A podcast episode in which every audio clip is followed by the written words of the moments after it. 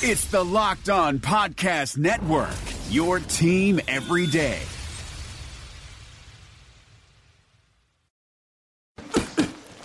That's for my crazy day. My packed commute, all those unread emails in my inbox. But I'm getting stronger, faster, and pushing myself further every day. I don't care if I'm not like everyone else. This punching bag is the best way to end my day. Fearless is knowing yoga isn't your style. That's the power of the Blue Cross and Blue Shield Federal Employee Program. Learn more about our healthy benefits at fepblue.org slash get more.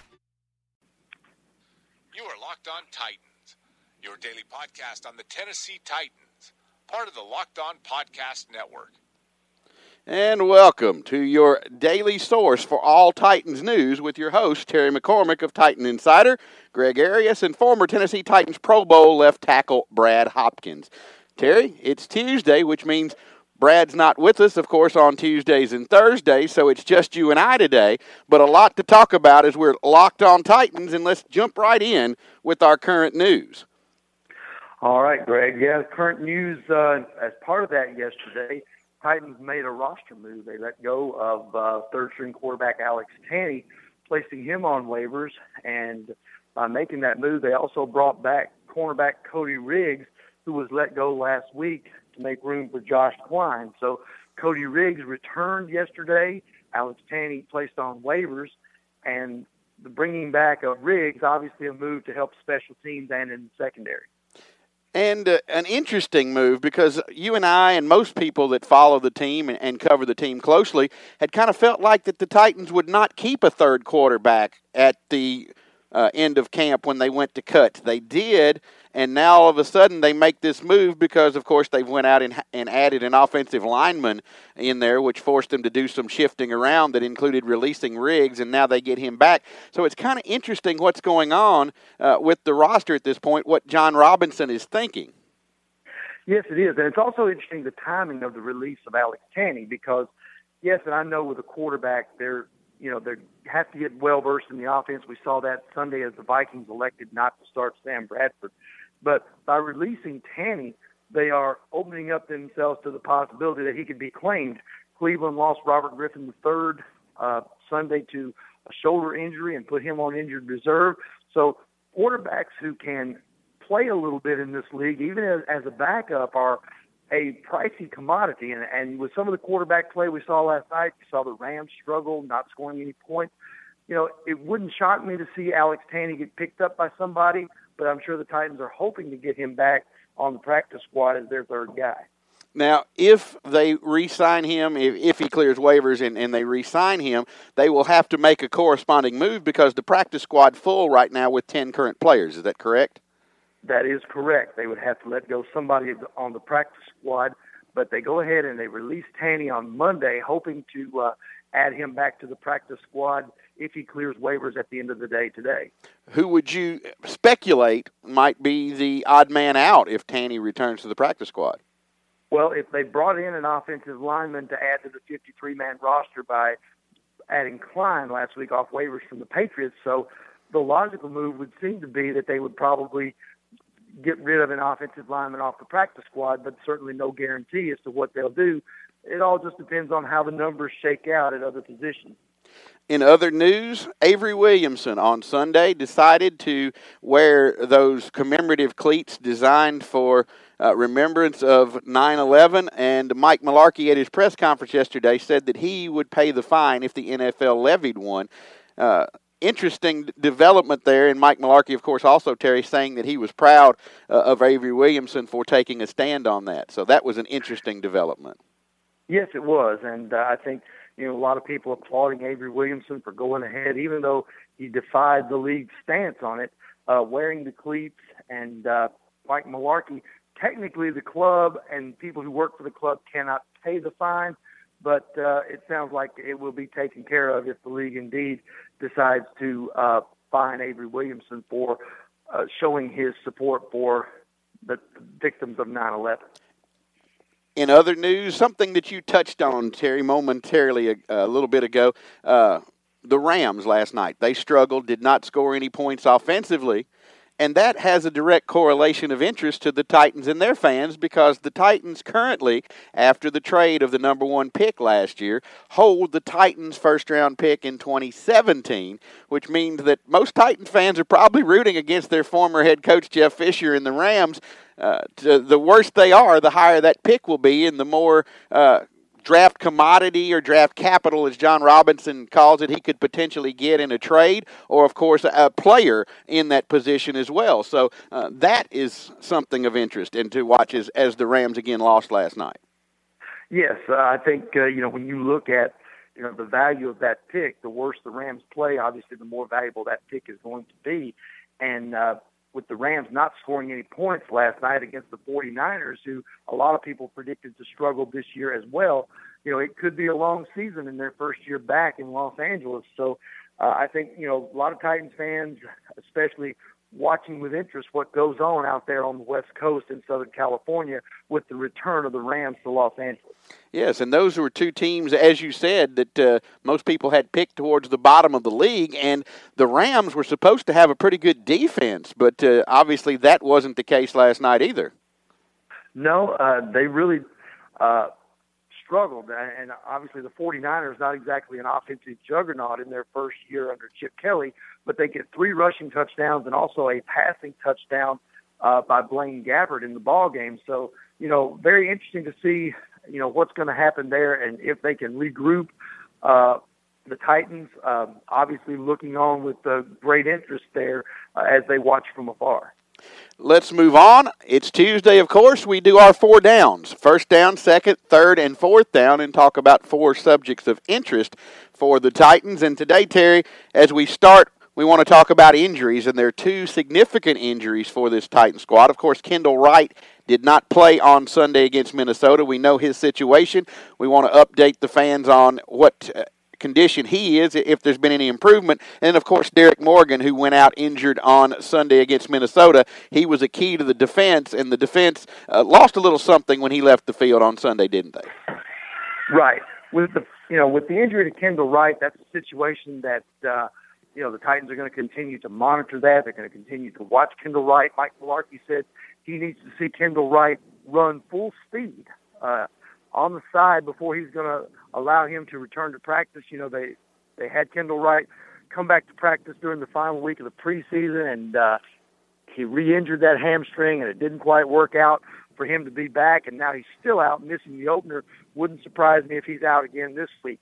As for Derrick Morgan, you know, Mike Mularkey said that he would be would not practice to, uh, tomorrow on Wednesday, and uh, he would be questionable for this week. Usually with a hamstring injury, those sorts of things linger. It's a pull in the left hamstring. They don't believe it's anything serious, but they have not yet done an MRI on it. So I think it's a situation where Derrick Morgan is in kind of wait and see mode. And if he is unable to go this week, then it's going to be in a bigger role for the rookie, Kevin Dodd, who himself is coming off an injury, and missed a lot of camp with that foot injury. Now that's interesting because both Kendall Wright and Derrick Morgan are dealing with hamstring injuries, and we've seen how long it's been for Kendall Wright to try to get back. Got back for the one practice. Obviously, they're different kinds of athletes. Kendall, quicker, faster, more elusive, shifty little guy. Morgan, more of a powerful, straight ahead uh, type of rusher. And so while the treatment is kind of the same, their their functions and what they're going to have to have from that hamstring to be able to perform at a top level is a little bit different for each player, isn't it? Yeah, it is because they have a different skill set. Kendall's got to be able to cut and run patterns and things like that. Uh, Morgan really is more of can he shed blocks and can he get to the quarterback and can he fend off the guy that's in front of him to make tackles. So I think you know it is a different skill set uh, for both of those guys, even though they're dealing with the same type of injury. Moving on to second down, we've got to talk about defense, Terry, with this uh, upcoming game against Detroit because they put up a ton of points on Sunday in their win, and it starts with slowing down the Lions offense and getting pressure on quarterback Matthew Stafford. Yeah, it really does. And the Titans on Sunday got zero sacks. Even though they played very well on defense against the run, they got no sacks with Shaun Hill. And Hill was able to move the chains and convert some third downs and things like that. So it's going to be interesting to see if the Titans can dial up some pressure with blitzes or with that front three or with those outside linebackers, whoever it may be. They're going to have to get some pressure on Matthew Stafford, or else they're going to get picked apart. You know, the interesting thing to me about the Lions, you know, with this Titans secondary, the interesting thing is that the Titans are going to have to thin more than just Calvin Johnson. You know, Calvin Johnson retired in the offseason. He had been the go-to guy there in Detroit for years. Now you got Golden Tate, you've got Anquan Boldin, you've got a number of options that are on that Lions team. They're spreading the football around more, which in one sense might make them even more dangerous for that secondary. All the more reason that the Titans are going to have to manufacture some pressure of some sort to keep that secondary uh, from having to cover for too long. I totally agree, and I didn't think, and obviously without going back and watching the film and knowing the play calls and things, but that the Titans did a lot of uh, exotic blitzing on Sunday against Minnesota. Most everything looked kind of basic in what they were doing, and of course Minnesota, obviously a division winner a year ago and a very good playoff caliber team. Their offensive line's pretty good. I think they might be a little bit better than Detroit's offensive line at this point in time, so that could hopefully help the Titans in that aspect of getting to the quarterback. But you're right; they're definitely going to have to dial up some things and do some things, and the secondary is going to have to step up and have improved play because, as you mentioned, they're spreading the ball around a lot. In Minnesota, of course, only had really Stefon Diggs. Now they had some other receivers that made some plays, but he was the big force for them on Sunday. And with Detroit having the variables of the different people and spreading the ball around, it's certainly going to be tougher for the Titans. So, again, great pressure has to be applied. And it's got to start, I think, uh, with actually Brian Orakpo, who was kind of. Uh, taken out of the game, if you will, on Sunday. Minnesota did a great job of chipping and getting extra help on his side to slow him down. And Derrick Morgan, of course, had a good first half uh, at the same time, and then that kind of went down uh, the play on that side once he went out. Yes, you're exactly right. I think Orakpo is a guy that's going to have to step up. And then the other part of that is the Titans had Jurrell Casey off the field for 17 plays trying to keep him fresh. Mike Mularkey said yesterday he'd like to keep him even a little fresher and, ha- and reduce his snaps even more. But I'm not sure how you can afford to do that right now at the expense of your pass rush. Now, obviously, the Titans sold out last week to try and stop Adrian Peterson, and it worked. But this week they're going to have to be a little bit more creative because the Lions don't have the same type of rushing attack, but they do present much more of a challenge as a passing offense. So I think you'll see Dick LeBeau get more creative this week, and you'll see the Titans throw some more blitzes and find a way to throw Matthew Stafford off of his rhythm and try to disrupt this Lions offense. Well, I I said last week going in that I thought the defensive line had to have a good game, and that extended beyond Jurrell Casey, who we knew uh, would be a force, to Al Woods and to Daquan Jones. Those two guys had a good game stuffing the run, but they've also got to find more pass rush from those guys as well because if they can get inside pressure along with Casey, that means that it opens up Brian Orakpo a little bit more on the outside. So they've got to help from the inside out, if you will, in that sense. And those two guys, again, I think will be important keys this week, stepping up and getting a little bit more pressure on the quarterback in passing situations. Oh, there's no doubt about it. And don't forget Angelo Blackson, who had a big game Sunday, had a couple of tackles for loss. He was a guy that was in that Vikings backfield a couple of times. So you know, he's another guy that's going to have to be accounted for uh, by the Lions on Sunday. Yeah, they've got some players on this defensive front that can do some things. They've just got to, I guess, produce at a higher level, and perhaps Minnesota's offensive line might be a little bit better than we gave them credit for. Not that we were. Um, disparaging them in any way, but certainly they had a great game in the sense of pass protection more so than they did uh, run blocking on Sunday against that Titans front. Absolutely. I think, you know, that the Lions have Ameer Abdullah in the backfield. With all due respect to him, he's not Adrian Peterson, but it's a much more balanced Lions offense the Titans are going to have to contend with on Sunday. Well, and he's a little bit different type of back. Adrian Peterson, obviously the power straight ahead. He'll lower the shoulder and try to run you over. Where Abdullah, a little bit easier to tackle, but a little bit shiftier in space. Not Barry Sanders by any sense of the imagination, but a similar style of guy with much less ability, obviously. Yes. So we move on to second down, Greg. Before we do that, let's uh, remind everybody, of course, we are Locked On Titans on the Locked On Podcast Network, and you can find all the teams under their Locked On header. You can also find Locked On the NFL, where you can get all updates and all news. Again, that's Locked On Titans, which we are, and Locked On NFL on the Locked On Podcast Network. The first week of the NFL, season is officially in the books. How did your fantasy team do this week? Did you get in on the fun over at FanDuel? No, it's not too late. Week two is only days away. FanDuel, fantasy football for everyday fans with new contests starting every week, no busted seasons, just pick a contest, choose your team, and watch your score in real time. New this year, the upgraded experience includes get even more contest variety, try beginner contests for new players only, settle a score with a friend in a go in a head-to-head contest, try a 50-50 contest where the top half win cash, play in larger tournaments for even more excitement, play for dollars, choose or choices for every budget rather. And this week's Sunday Million contest is paying out two million two hundred thousand for first place. That's a pretty good payday for most everybody. Have all your fantasy football has to offer at FanDuel be sports rich. Try FanDuel now and get up to $50 in free entries. New users who deposit will get five free entries to NFL 50 50 Beginners Contest, valued at up to $50. You'll get one free entry a week for five weeks. Value of free entries varies based on deposited amount.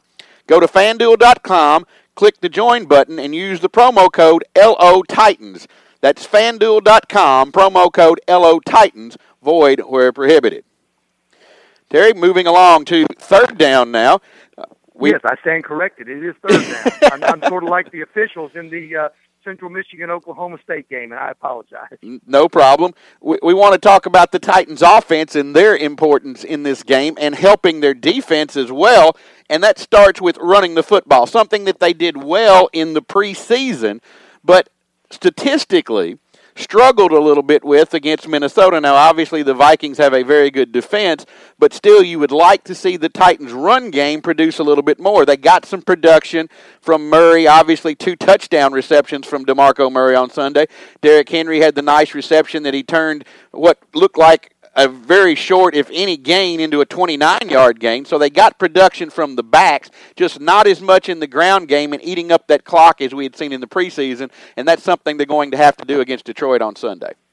Oh, there's no doubt about it. I think it becomes even more imperative one, to run the football effectively, and two, not to turn it over. You know, 14 points that they gave away with the interception return for the touchdown, fumble return for the touchdown. Titans offense, I think lacks a little bit of explosiveness, and I think we saw that on Sunday against the Vikings. They played it very close to the vest. They wanted to control the clock and run the football with some success. They were not able to do that as much as they wanted to do, but I think they're going to have to find some way to stay on the field and keep that Detroit offense on the sidelines. And in doing so, they can make this a much closer ball game maybe than it looks like on paper right now because of Detroit putting up 39 points against Indianapolis on Sunday. You would think that the that the Lions' explosiveness is something that the Titans have to concern themselves with. Not only are they going to have to try and get the defense to create some turnovers, they're going to have to have the offense to find a rhythm, make that Detroit defense be play them honestly, without uh, you know trying to take guys like Delanie Walker away and I think you're going to see this Lions offense, you know, the, this Lions defense going to have to play the Titans offense straight up if the Titans are going to have to have some success here and try to get the ball to the outside on occasion to guys like Tajae Sharpe and Andre Johnson. But you're also going to have to see them run the football and have balance and be consistent on Sunday. I think you hit on something in one of your comments that you made there, talking about this Titans offense and the explosive plays. They have Tajae Sharpe, who was very good, seven receptions, 76 yards on Sunday, Rishard Matthews, but they lost, Terry, in the preseason, there are two guys that were considered explosive players. Now, they lost them by their own decision, trading DGB away, cutting Justin Hunter because obviously those guys weren't producing at the level their athletic ability said that they should be able to. So I think that's one thing that they're going to have to find coming up in the future next season in the draft is that, or at free agency, is that explosive type player. But you're right. They've got to go for a balance, and I think it starts with running the football. If they can run the football at the Lions effectively and average four, four and a half yards yards a carry like they did in the preseason, that's going to force Detroit to do some things that will open up the back end and allow Marcus Mariota to be able to be effective throwing the football, and they've got to figure out a way to hit some downfield strikes, even if it's not for necessarily 70 yard touchdown plays, but 40 45 yard gains that force that defense to back up a little bit and, and, cover deeper and more down the field and can't come up as much to cut off the shorter routes, which is what everybody knows right now that the Titans are probably looking to do more so because they don't really have that vertical threat. Right, and one of the things that Mike Mularkey was asked about yesterday, and he, and this is a good point as well, I think, with this offense, if they want to run the football, they, and teams know that they want to run the football, you know, they may not be able to do that right out of the gate. So one of the ways that they're going to have to do it is they're going to have to subscribe to some Bill Walsh principles, even though they're not a West Coast style offense. They're going to have to get the ball into the hands of DeMarco Murray and Derrick Henry, maybe on some screen passes, some little pat, some little flares to the flat. Get the ball in those guys' hands, even if it's in the passing game, sort of like they did a couple of times on Sunday, and let those guys move the chains and move the football and do those sorts of things. And I think that's how you try and get things done uh, it, with the Titans by keeping that offense, keep the Lions defense honest by using the passing game as an extension of the running game. We're almost out of time. Just about a minute and a half left on things. That brings us to fourth down, and that's something that Terry you mentioned. Delanie Walker. They've got to get him more involved. He's got to be a part of this offense and produce not necessarily at the at the rate he did last season, but he's got to be an option. And Minnesota basically took him out of things on Sunday. They really did. Until the Titans were behind by two scores, they really didn't look a whole lot for Delanie Walker as the Vikings did a good job with Harrison Smith in taking him away. Now the Lions secondary not quite as formidable. They don't have a Harrison Smith back there, but they do have capable corners and safeties. So the Titans are going to have to find creative ways to get Delanie Walker more involved earlier in the ball game. And I think if they can do that, then they're going to be able to uh, provide the balance that they need to keep the Lions off balance on defense but with a good with a good mix of run and pass. We just don't have enough time on this show, Terry. We we are against it again, out of time. So much to talk about. Uh, that's a little bit of information. We hope it was enough for a Tuesday, and uh, that will do it for us. Brad will be back with us on Wednesday, and we look forward to speaking with you then. You've been listening to Locked On Titans on the Locked On Podcast Network. Have a great day, everyone. Thanks for listening to the Locked On Podcast Network, but why stop now? Check out the daily Locked On Podcast Network for your favorite college team.